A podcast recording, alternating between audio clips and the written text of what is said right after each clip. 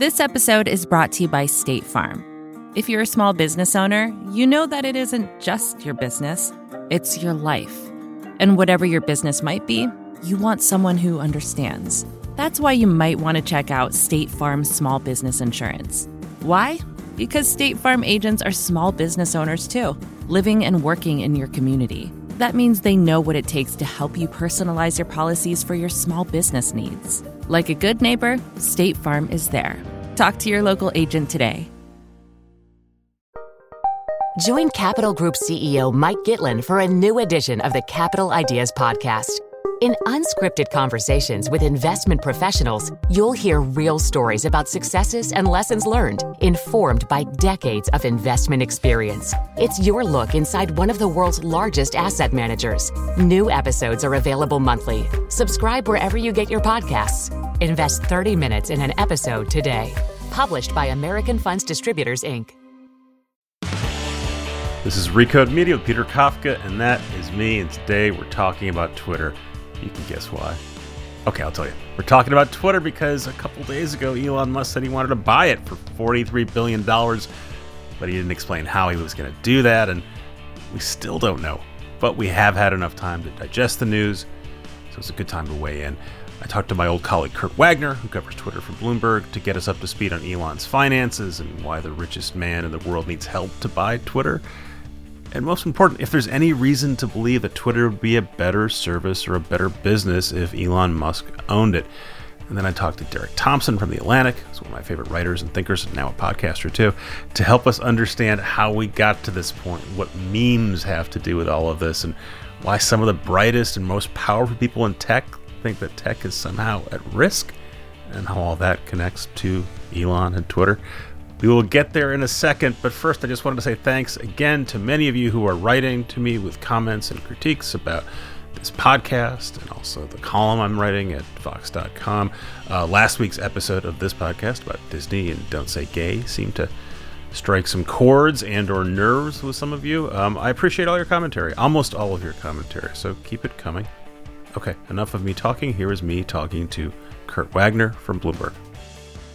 I'm here with Kurt Wagner, who covers Twitter for a living at Bloomberg. Welcome, Kurt, and sorry.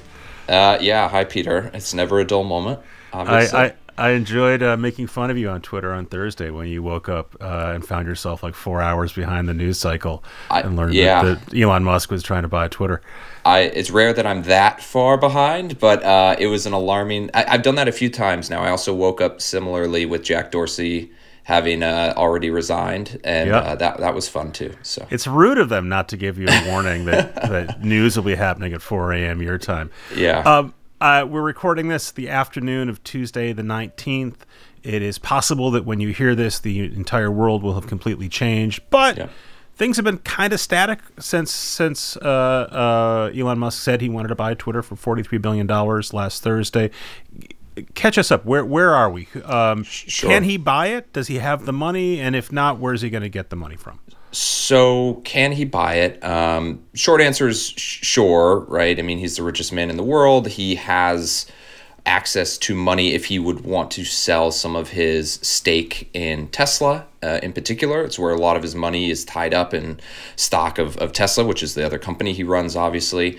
But it's not quite that simple, right? Obviously, uh, to get, I, I, think you just said $43 billion. I think he owns, uh, I think what I've read is that he would need about $40 billion cash to actually make this happen.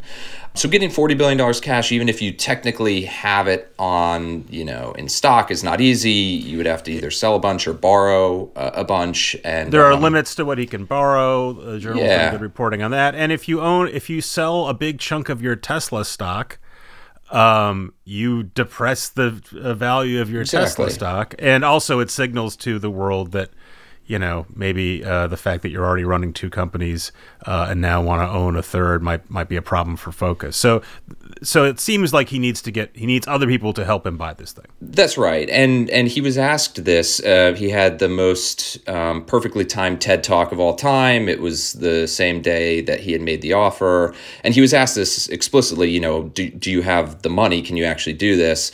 And his answer pretty much summed it up. He was like, "Yeah, sure, I I could do it if I really wanted to, right? Like, he, I don't think that he has uh, that's money available clearly. Um, and so that's why you're seeing news now come out that you know there's uh, uh, private equity firms that are potentially looking to maybe mm-hmm. um, do this with him, right? I think there was news yesterday about Apollo uh, possibly getting involved. So the feeling is that even though he's made this bid to take it over exclusively himself, that he's probably going to need help. So it is unusual to announce that you are um, offering to buy $43 billion right. worth of company and not have the money lined up. Um, usually you have the money lined up the way these things work. And if you don't have it lined up, you have a very good sense of where that money's come from. We have been here before where he said he wanted to buy right. Tesla and did not have that financing lined up. So we have seen this movie before. Like you said, there are reports out that banks and PE firms are talking to him you know, I talked to someone who knows Apollo a little bit, and they're like, "This is kind of early. Like, we're all going to look at it. Right. We're in the business of buying stakes in companies or financing uh, stakes in companies. Do you have any sense of, of of if anyone is really looking at this seriously, or it's just a thing you do because that's your business, and the richest man in the world says he wants to buy a company, so of course you're going to take a look." I don't have any names that I can drop right now, but my sense is that everyone is looking at this at the moment. I think what Elon did by making such a public bid is he just immediately put Twitter on the block, right? And if you're the Twitter board and you don't want Elon to take over, which it, it seems like is the the feeling given the poison pill that they enacted, then you have to be making calls to other people, right? Because you either reject Elon's offer, and I we can go down the that road and, and figure out what happens if that if that's the case and that's what they go, or you come back and say, well, we have a better offer in hand, right? Um, and I have to imagine that they are out, uh, you know, discussing that with people right now to see is this forty three billion dollar offer the only one on the table at the moment. Right. The the reason that if you're the board you would reject the offer is one, you'd say it's too low. We were we you know, you're offering to pay what fifty four dollars per share for our stock. It was worth seventy plus dollars a year ago, so it should at least be higher than that. And or you can say we actually don't think you're gonna run the company well and we're acting on behalf of sure. the entire company. Um, you know, old timers who remember uh, Time Warner and Murdoch from uh, not that long ago remember that Rupert Murdoch offered to buy Time Warner at one point, and Time Warner basically said no. And Murdoch said, "Really?" And then he went away, and that was that. And Time Warner sold itself to AT and T a couple years later. Jeff Bewkes will now tell you that he always thought that Murdoch's deal wasn't right, and that he got a better deal for shareholders, etc. So there's just a version of this where Twitter says no, nothing else happens, at least in the, the near future. Can we talk about who who an actual buyer for for Twitter might be? Either someone who's going to work with Elon Musk or someone who wants to buy it separately because it seems to me like it's actually a very narrow list of people who sure. could and would want to do this. So, I think if you're looking at someone who's going to work with Elon, I think it has to be a private equity type partner because you're not going to want uh, two cooks in the kitchen, right? And so I think if you're backing Elon, it's because you believe that he really does have this grand vision for what Twitter could be or how mm-hmm. it could be better or whatever. And you're simply saying, we're going to bankroll your idea. Um, alternatively, I think you know, to me, the most logical buyer for a long time, I don't think this is necessarily going to happen because of antitrust stuff, is actually Google. I think Google makes a lot of sense. There's been a number of top Google executives that have been on Twitter's board over the years. Um, I think actually the chairman, uh, or I guess Bret Taylor's the chairman right now, but the previous chairman, Omid Kordestani, was a, a, top Google guy. They have an advertising business. Twitter has an ad business. One of their board members was Google's CFO. Patrick yeah, I mean they've never they've never been able to crack kind of the social media thing despite multiple attempts. So like, and and a Google. Twitter deal has been something people have discussed basically as long as That's right. Twitter has been around. I think we were writing about this in 2015, 2016, right? Mm-hmm I don't know because of regulation right now and, and how tight all the big tech companies are um, in terms of what they can and can't do. I, it seems like that would be a stretch, but I do think that, you know, again, if we go the Elon route, I think we have to go with more of a silent, behind the scenes mm-hmm. uh, financer. And then if you go the other route, I don't think someone like a Google is going to say, yeah, sure, we're going to invest in Elon's Twitter, right? Like they're going to want right. to do it their own way. In the more recent history, the two two companies that that said they were serious at various points about acquiring Twitter were Disney and Salesforce. Yep. Seems like that's totally off the, the map for Disney now. They spent their money in other ways, and they have yeah. plenty of else to worry about. Uh, any sense whether whether Marc Benioff, who likes headlines, like buying things, would, that he'd make another run at Twitter? Uh, I don't know. I mean, the whole. Po- that whole idea was based on the idea of Twitter as sort of like a, a data play, right? Yeah, like there's all yeah. this data. Um, wouldn't it be cool if we could find a better way to monetize it? It just think of all that's happened since 2016, Peter, when that was the the narrative, right? Yeah. I mean, we've had the entire Trump saga since then. Like, I just don't see Twitter as being. I, I don't know if it's most valuable um, as sort of just like a data arm within. I, I never bought that. That was an early Twitter theory too. Like the data, it's the data. Yeah, I mean, sure, Twitter, there's valuable data. I just don't know if that's yeah, the value of. But Twitter. also, you know who has access to all that data? Twitter, and they are struggling to to make a really good business out of that. And that's yeah. I want to move the conversation to because sure. because Elon Musk is rich enough and apparently has a mentality where he could conceivably spend $43 billion on something and not expect a financial return. He has said he doesn't care about the economics. Right. But everyone else, uh, especially people who have the capacity to help him buy something, um, and even if you, you know, there's a hand, maybe Marc Andreessen, maybe Peter Thiel, those people have billions of dollars themselves. They're not going to come up with $43 billion. No. So you end up with people who are going, who in theory would give him money to take the business private, and they would expect him to make a better business that would throw off profits that they could pocket as dividends, or eventually that the thing would be back in a public market as a as an improved public company.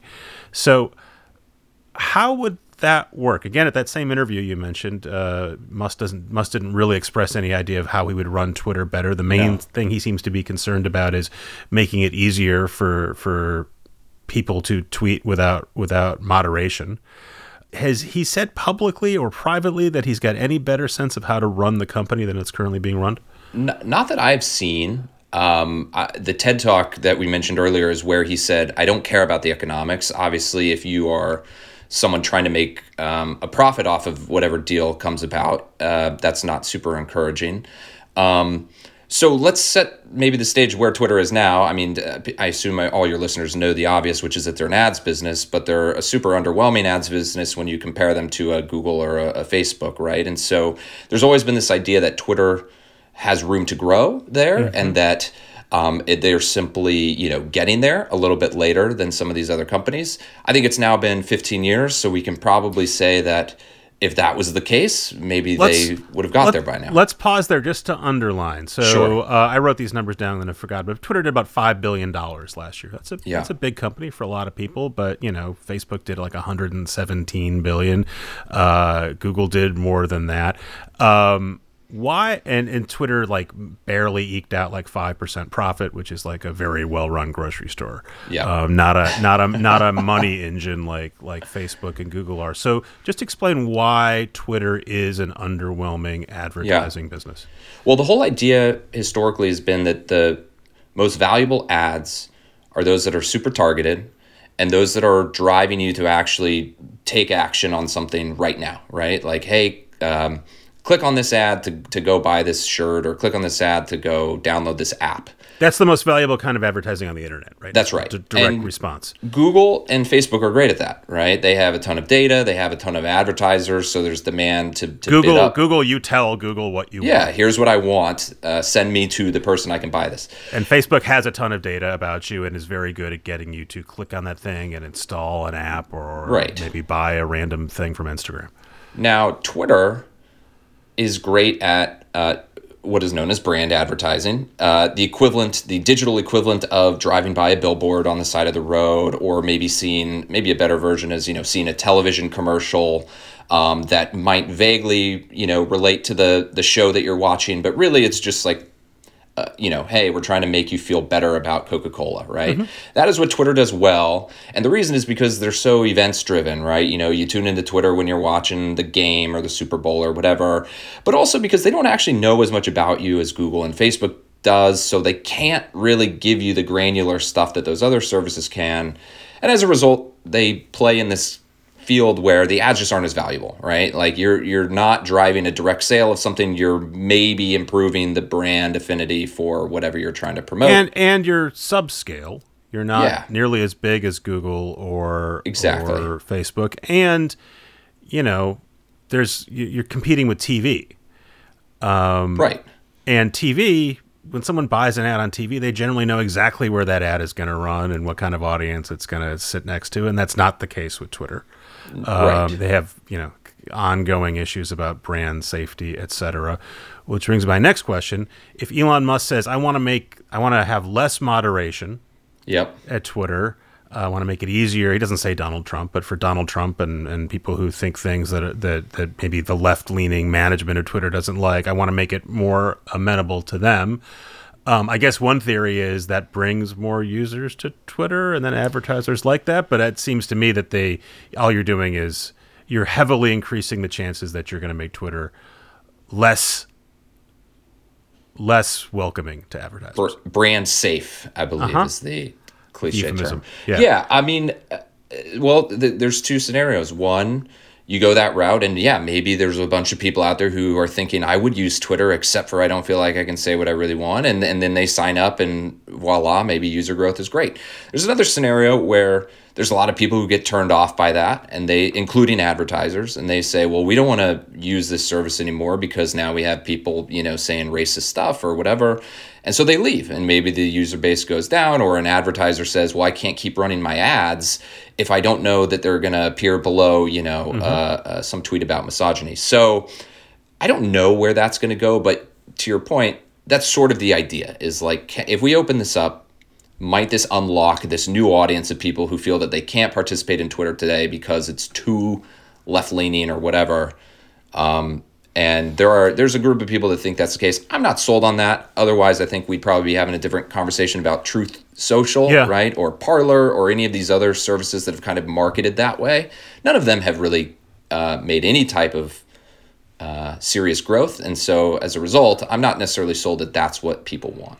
And th- then there are two other theories that are kind of floated by by people, some of whom are smart people. Um, so I take them seriously, but I'm still questioning it. One is Twitter is bloated; it has too many people. You could Yeah. cut costs. This is something we remember a lot from like the Yahoo decline era, where people would say, "Well, Yahoo is still really valuable, but you know the people there, you should cut the staff by half, etc." I saw a version of that AOL. Not not coincidentally, both those companies were then sold to Verizon and then sold to a PE company, and they're kind of a classic PE target. Yeah. Um, so one is we could just make Twitter better just by firing a bunch of people and making sure the ones who work there are better than the ones who work there now, and or Elon Musk is a really, really good businessman. He built two world changing products and, and, and a third, if you count PayPal. Um, he will do better than anyone who's run Twitter before. And the fact that it's a social media company and he's never run a social media company is not is not important because he's just super smart. Do either of those arguments track for you? So the with the first one with layoffs, I mean, I don't know of anything coming, of course, but I think there's some real. Um, I think that's a real possibility, depending on who buys Twitter. It was a point of discussion. They had an all hands last week with employees right after this Musk thing, and there were a number of questions from employees about like, what does this mean for my job? What does this mean for my stock options? So there's clearly people inside Twitter who are thinking, oh boy, if this happens, we might not have a job, you know, next month or next next week. Um, so, I, and I think there's probably some reality to that with all tech companies. Quite frankly, I mean, you look at how big some of these tech companies are. Peter, you talk to these people as well. Like some of them are working really hard. Some of them are really enjoying the fact that they have a really nice, cushy, paid tech job, right? So, like, is there room? I'm sure there's room to to trim that down. If you In want to be of, like, amazed at something, go go hang out near a Google uh, cafeteria one day and just watch the traffic in and out of that. It's Yeah. astonishing that anyone can do any work because they're mostly eating. It and then, and then so let's talk about Elon as a as a you know business genius, right? Like, can he come up with something better than the advertising business that Twitter has now run for a decade?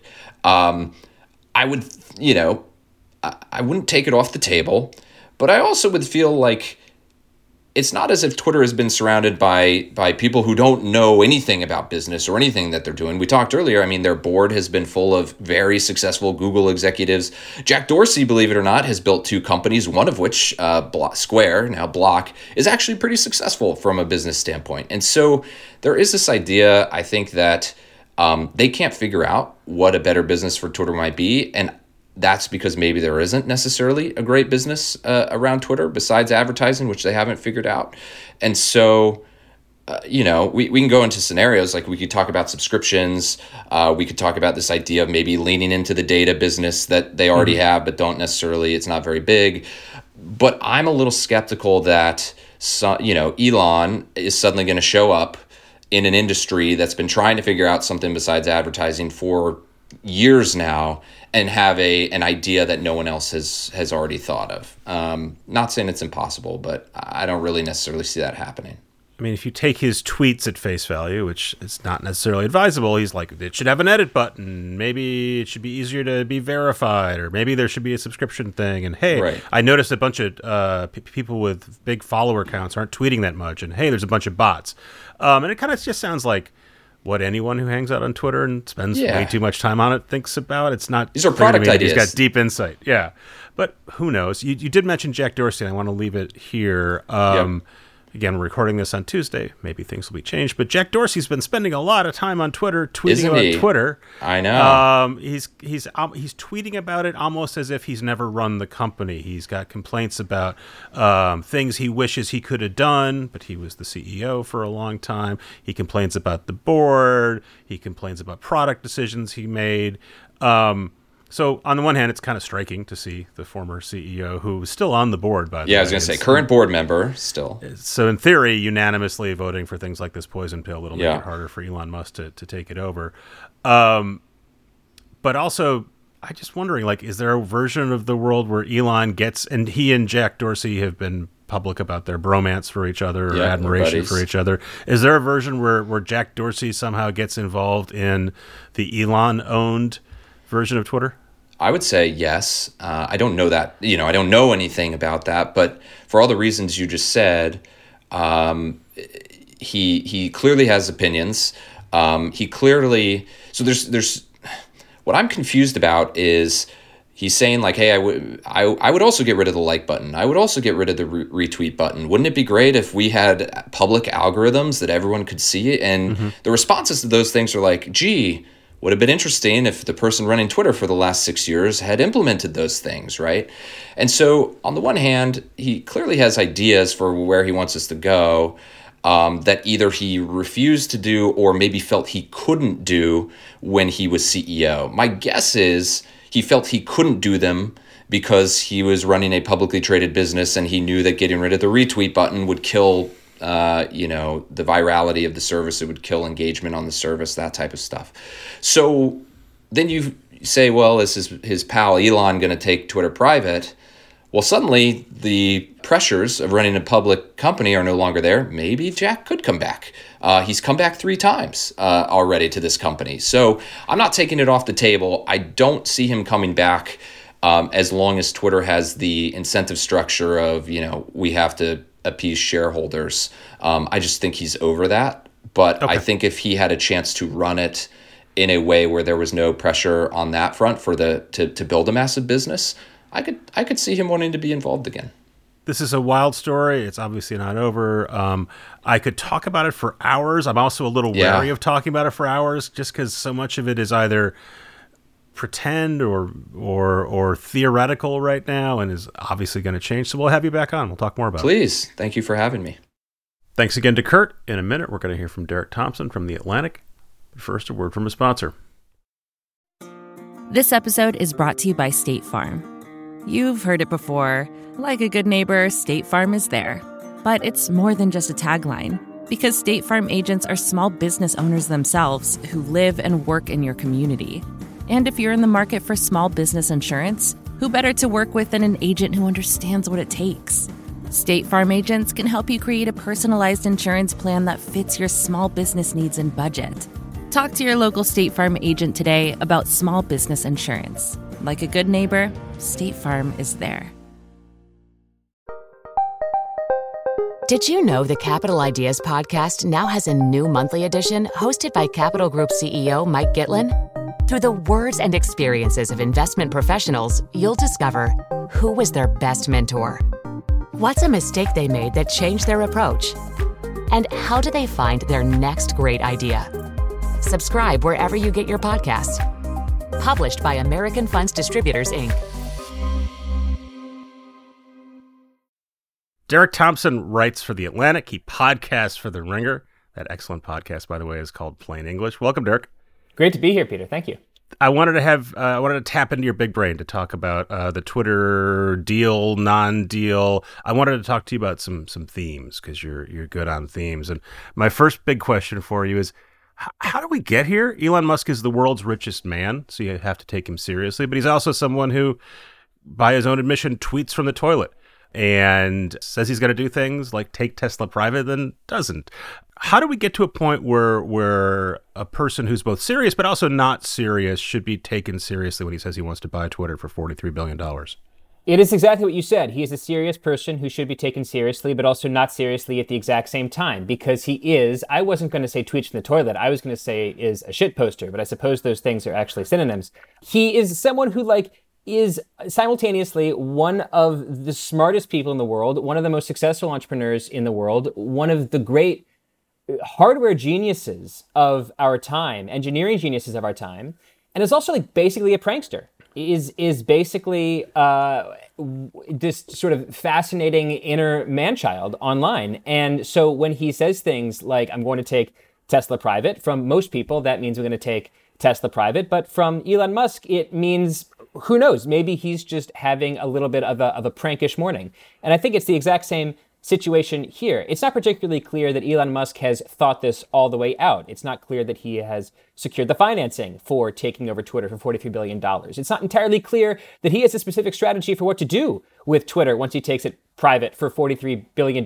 This is an advertising business, and he isn't particularly interested in the advertising aspect of this business. So I, both sides of this, the, the financing and the strategy are, are entirely murky. And instead, we are essentially reading into Elon's big brain a grand strategy that might not actually exist or ever materialize. And I, I, have advised against taking Elon at his word, but for what it's worth, in the document to the SEC announcing he was going to do this, his text says something effective. I've been thinking this over for several days and have decided I should buy Twitter. And I don't know. I guess you can make quicker, faster, more more important decisions. Um, but that seems awfully quick to, to come to that conclusion. Yeah, I, but if, you, if you're a shit poster thinking, or, or if you're essentially uh, your your business strategy is is tweeting, then thinking about something for several days is actually several orders of magnitude longer than the typical tweet. So from his standpoint, the strategy has actually been incubating for for quite some time. But I, I, do think it's important. It's it's important, but also very difficult. I think to disentangle the fact this is. I think I, look for people who share my politics, left of center. I am much more pro Elon Musk in terms of my having great faith in his capacities as an entrepreneur, as a CEO, as an extraordinary inventor. But at the same time, I have absolutely no faith that he understands what to do with Twitter, that he has a plan for Twitter, or that his plan for Twitter would work even if he did uh, succeed in acquiring the company. It strikes me that this is a very, very 2022 uh, kind of deal in terms of internet culture. We're we're only a year past the GameStop saga, where a bunch of dudes, assume mostly dudes, on Reddit decided and Discord decided to be fun and maybe profitable to bid up uh, the stock of a of a failing uh, video game retailer, and largely succeeded to to some degree for some amount of time purely kind of based on social media and and inscrutable tweets and they sort of manifested a reality out of the internet. You know this whole idea that you know things on the internet aren't real they kind of made it real at least temporarily. And it strikes me that some version of Elon is that as well. He has he runs real companies he makes spaceships and electric cars um, but his overall wealth and and notoriety um, I think are on top of that or adjacent to that. Um, you know, I'm not even going to argue the merits of Tesla's valuation, but for for a note here, it's got a PE ratio of 200, which is bananas. Toyota's A like lot. a ten. The technical word is a lot. Yes. And and so by the way, the fact that he is the richest man in the world today may not be the case at some point down the world. Stocks do go down, but it seems like he has sort of created himself in large part through the internet. Does that seem right to you? I think that's a very good way of putting it. The the sort of jokey way of putting it is that he's trying to own the memes of distribution, right? That he is an extraordinary memer. He's an extraordinary storyteller on top of being a very talented engineer who understands the first principles of the businesses that he enters. And there is a Mimi circle of life vibe to this story that after using memes in order to drive up the market cap of Tesla, he is now trying to acquire the portal through which he distributes his more, most successful memes, which is Twitter. I- think this gets to one of the great paradoxes of Twitter, and you could also call it one of the great paradoxes of, of Reddit, which is the, uh, the petri dish uh, that gave us the GameStop saga that th- these are historic products and also not particularly good businesses. They are the straw that stir the drink of discourse. But it turns out that that straw doesn't throw off a whole lot of profit, that the straw that stirs the drink of discourse is not a particularly good business. Uh, Twitter, no matter how you cut it, is not a very uh, good business. I was just doing a little bit of researching and reading this morning uh, from Ben Thompson, uh, no relation to me, except just being someone who I read and like. Uh, reported the company has lost a cumulative $861 million in its lifetime as a public company. It has had 33 earnings calls, and it has only reported a profit in 14 of those earnings calls. Twitter is an unbelievably important contributor to news discourse, perhaps one of the most important products in the informational landscape that we have. But it's also an awful business, just like Reddit is potentially very significant and very influential for uh, meme stock investing, but is also itself not a particularly fantastic business. And maybe this is just the sort of paradox of information portals that we have to get used to. That there are some companies like Instagram and Facebook that seem to be in the same business as Twitter and Reddit that are really sensational businesses. Whatever you think of Mark Zuckerberg or eh, Meta, re- really fantastically profitable businesses. They are money machines. They churn out mach- hundreds of millions of dollars in profit, in real profit every quarter. Right. And Twitter turn, churns out memes. And those memes change culture. Those memes change news. Those memes drive the world and create micro revolutions that change and influence the way that we live, but that doesn't make them very good businesses. So I'm very curious to know, and I haven't really heard a great answer to the question of what exactly would Elon do to you know, acquire this company for 43 billion, take it private, and then turn it into, well, what? His own private meme factory? Fine, but that's a very expensive private meme factory. Yeah, I mean, again, caveats about taking him at his word. Last week, he went on a, at the TED conference, had an interview, said, "I'm not interested in the economics of this," which should be a flag for anyone who's looking at investing with him. But also, you know, I think he probably hasn't. Um, but why do you think he? If we take him at his word and that he does want to buy Twitter, and this is a real thing, and we're, by the way, we're recording this on April 19th. Um, that means tomorrow is 420. So if this is an all elaborate pot joke, which is not out of the realm, we may have to go have another podcast. Uh, we'll see. But but if we take him at his word that he does want to buy Twitter, why do you think Twitter is important to Elon Musk, who, by the way, is very good at Twitter? He already has maximized the value that Twitter can give him personally. What do you think is important to him? There's a couple of reasons that I can imagine. One is that Elon Musk really likes tweeting. And one thing that you can do when you're rich, one thing you can do when your net worth is, say, $243 billion, more than any human being in the world, is that you can buy that which you value, right? If I had 20, $243 billion, I might buy a lot of Cy Twombly paintings. I really like the artist Cy Twombly, who paints in scribbles, mm-hmm. and I think his paintings are really beautiful. I might try to buy a lot of those. I- In a way, there's a, you know, I, I don't mean to be glib here, but there's a possibility that Elon Musk is simply trying to acquire that which he loves, the same way that lots of rich people acquire that which they love, whether it's a yacht or a painting or a, you know, Sports team? egg. Sports, sports team, there you go. Um, number two is that Elon Musk sees this as a really important uh, cultural product that he thinks Twitter is sincerely failing to maximize. Um, maybe he's entirely sincere. Maybe the, behind the shitposting, um, the facade of shitposting, uh, there is actually a, a solid core of sincerity that Elon Musk really feels that Twitter is failing a duty to re- remove some of the strictures it has that that uh, uh, constrict the bounds of public conversation that if unconstricted could yield greater human flourishing. I mean, I'm I'm speaking grandiosely here because I'm trying to mimic the way that he might think about it, but he might sincerely believe there are too many constraints on Twitter. It's an important, like his words, it's important for the globe that we have this free speech platform and leaving aside a debate about who's what free speech means and who should be in charge of it. It's a, it's something he has said repeatedly. Um, there are like-minded, very rich people in tech who have big platforms. Uh, and Peter Thiel says this to some degree. Marc Andreessen, uh, famous investor, early investor in Facebook, um, active tweeter now, um, seem to believe that there is. They, be, they seem to believe something that we were hearing cynically out of conservative politics for a the last few years, which is there's a Silicon Valley conspiracy run by leftists to suppress speech they don't like, to work on behalf of the government or the establishment or the Dems or whatever. And you know, for a couple years, the the the smart take on that argument was to ignore it, to roll your eyes, say this is one, it's not true. Two, you guys don't even believe this. This is just something to troll your base. Marc Andreessen and Elon Musk are smart. They certainly understand technology. Why do you think they think there is a vast left wing conspiracy or something else that is bad happening in tech that they must fix? It's a great question. Uh, sometimes what I try to do with, with questions like this is try to break it down into like what is the evidence, what is true, and then what's like an interpretation you can layer on that. So what's true is that in what you could call mainstream media, say New York Times media, CNN media, there have been in the last decade a lot of exposés of tech culture.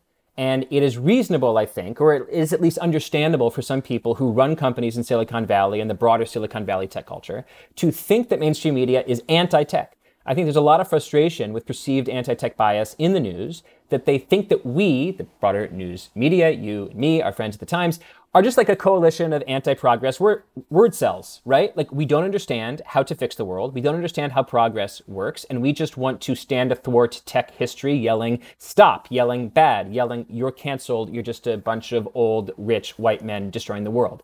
Because we can't code. So this is our way of, of contributing. Exactly. I think I think they're frustrated with that, and uh, my interpretation is uh, again, it is real that there are a lot of uh, tech exposés in the news.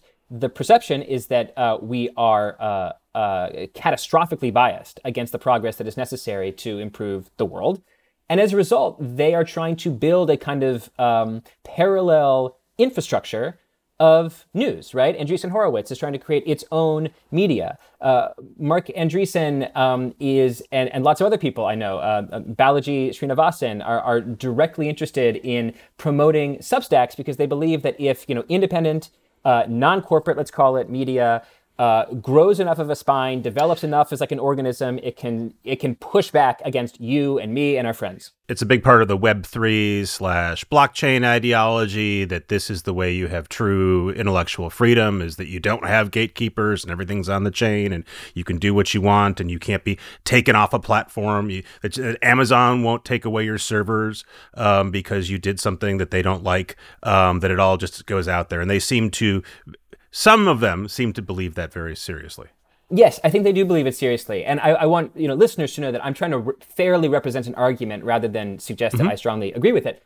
Um, and I think that you know, if if if I'm Marc Andreessen, if I'm you know whatever Peter Thiel or or uh, another uh, extremely you know, rich, very successful tech billionaire, and all of my group chats are talking about how terrible the Washington Post, New York Times, Atlantic, Fox, etc. are, then I would be interested, given how important media and culture is, in building alternatives, or at least in unconstricting the pipes of Twitter and allowing uh, anti corporate media voices to flourish. So I do think that that is a driving motivation here. The last driving motivation that I would point to might just be, you know, if you're Elon Musk, um, you made your first billion with essentially PayPal, right? Uh, with with software, with payment software. You made your next 242 billion uh, with hardware, with Tesla and SpaceX and uh, uh, batteries, and you're working on Neuralink and the Boring Company and a bunch of these, these hardware problems. Okay, so you've solved the software problems, you're solving hardware problems. What's left? Uh, there's there's chips, there's atoms, and then there are cells, right? The human problem, that's social media. How do you solve for the perceived problems of social media? Maybe he thinks this is his next great challenge um, as, as the tech impresario of the 21st century. It's related to something else I wanted to ask you, which is uh, I have a different take on sort of how they view Twitter, which is even though they think it's important, they seem to view it with great disdain. I think that it's an easy problem to solve, and sometimes stated and sometimes unstated is you guys are building photo sharing and, and tweet distribution services, and that's cute and important and good for you. But Elon Musk builds spaceships. He sends mm-hmm. things into space. He created the electric car industry. He's moving us towards a better a better climate. Um, he does real science, real hard things. I think you were tweeting about this, right? Atoms. Mm-hmm. Atoms are are really hard and and and sort of said and left unsaid sometimes is it'd be trivially easy for someone with a big brain like that to fix Twitter because it's just social media. Right. And I could imagine that one thing that would happen if indeed Elon Musk has acquired Twitter, takes it private, and struggles with it or takes a lot of incoming heat is that the the theme of 21st century tech will shift from uh, bits are easy but atoms are hard to bits are easy, atoms are harder, but human nature is impossible that everyone who tries to run a social media company, whether it's Mark Zuckerberg or Elon Musk or whoever else, will essentially be seen as flailing uh, against the hydra of human nature. That, that's one possibility. Another sort of interesting take that I saw that I think is, is totally valid is that um, it's sort of, uh, you know, Peter Thiel's uh, motto for Founders Fund, his VC, and also his sort of motto for life is that we were promised flying cars and we got 140, 280 characters. Ironic then that you have now sort of a, a, horseshoe theory of that, that the person who is most responsible for inventing the car of the future, the EV, the, the electronic vehicle with Tesla, Elon Musk, is now trying to acquire Twitter. So we're going from uh, uh, the, the car of the future back to 280 characters. Um, but there's a, it's just a very interesting, I think, sort of uh, uh sort of next next stage of of of tech narrative that could be introduced if Elon Musk does acquire this company and, and, and tries his best to run it. I mean, by the way, the the the overvaluing Twitter and thinking Twitter is easy to fix is something many, many people uh, have done for a long time, uh, including most of the people in your and mine chattering classes, right? Like we pay way too much attention to Twitter because we use it. We think it's much more important than it is because we use it. It seems relatively simple because you just type something and it goes up. Uh, so it's not like I don't know how to make a spaceship, but I certainly have product ideas for Twitter. um, so, but it's funny to see that that's that that that that poll is seemingly as attractive to Elon Musk as it is to regular typers like you and me. I'm not going to ask you to predict whether Elon Musk is going to successfully buy Twitter. If he owned Twitter, do you think he could make it a better product?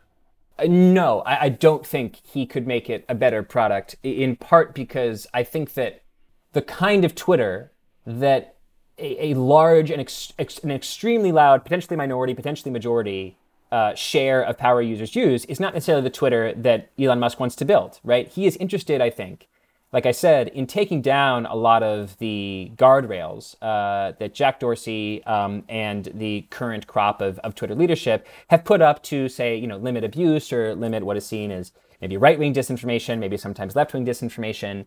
And I think that any attempt to uh, deconstruct uh, those guardrails is going to lead to a lot of chaos and a lot of chaos that uh, major Twitter users are going to object to loudly. So, to the extent that that makes for a better Twitter, more people on my timeline complaining about Twitter, no, that's that's that's not the Twitter that I want. The Twitter that that I want, unfortunately, is, is a Twitter that requires, for me as a power user, an enormous amount of of forethought, uh, blocking lots of people, uh, following and unfollowing people that I don't think are helpful. It, it, it, takes a lot of curation. And this is one of the reasons why, you know, maybe to the extent that Twitter can be fixed, it should probably be something a little bit closer to a subscription product. Because people like me are such power users. It, yep. is so important to my life that, of course, I would pay X dollars a month, X dollars a year to use it. it. It is not just practically a newspaper for me, it is the combination of every newspaper to me. It is my, it is my homepage for news. Um, but for most people, it's it's not. It isn't that. It, it is it is more of a casual source of news, which for them essentially makes it an inferior advertising product to Instagram and Facebook. All I know is my kid and I had an argument this weekend, and at some point he grabbed my phone and then handed it back to me and said, "I deleted Twitter." from your phone, so maybe you won't be such a jerk anymore. And I thought, all right, you kind of got Wise a point. yeah, I, I, put it right back on when he wasn't looking. Uh, Derek Thompson, I'm glad you joined me. You are a good person. Uh, you are a good writer. You can read your stuff at The Atlantic. You are an excellent podcaster. You can listen to your podcast distributed by The Ringer. It's called Plain English. Thanks for coming on. Thanks, Peter. Thanks again to Derek. Thanks again to Kurt Wagner. Thanks again to Jelani and Travis, who produce and edit this show. Our sponsors, who let you hear this show for free, and to you guys for listening to this show. This is Recode Media. We've got a really good one. They're all good, but I, we really have a good conversation for you next week. i have taped it. I'm very excited about it. I think you will like it too. See you then.